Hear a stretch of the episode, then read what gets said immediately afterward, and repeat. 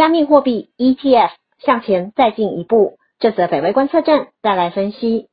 昨天九月二十九号，瑞士金融市场监管局 FINMA 正式批准了首支加密货币基金，为加密货币投资人开辟一条受到法律保护的新投资途径。这次受批准的加密货币指数基金是以追踪前十大加密货币的表现为基础，由 Seba Bank AG 进行托管。Seba Bank Egg 因此同时成为全球第一间以加密货币服务为中心、取得托管许可证的银行，为加密货币市场带来代表性的意义。针对这个基金与托管银行的批准及安排，FINMA 发表公开声明表示，他们希望促进创新，但创新的同时也要透过监管，以确保新技术不会规避现有的规则。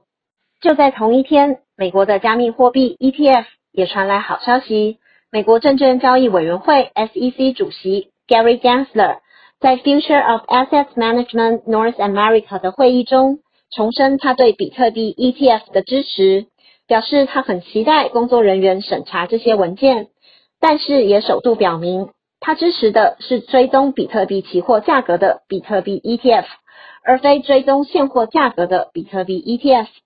主要的原因是因为比特币期货已经受到监管，但是比特币的现货则没有。这对美国目前正在等待审查的十三只加密货币 ETF 来说，可以说是几家欢乐几家愁。加密货币在发展的路上，仍然免不了各国政府监管的压力。近期比特币价格因为中国的再次打压，以及美国步步逼近的监管而下跌。不过，监管制度明确的瑞士。似乎也正在用自己的方式指出一条全新的对加密货币的监管道路。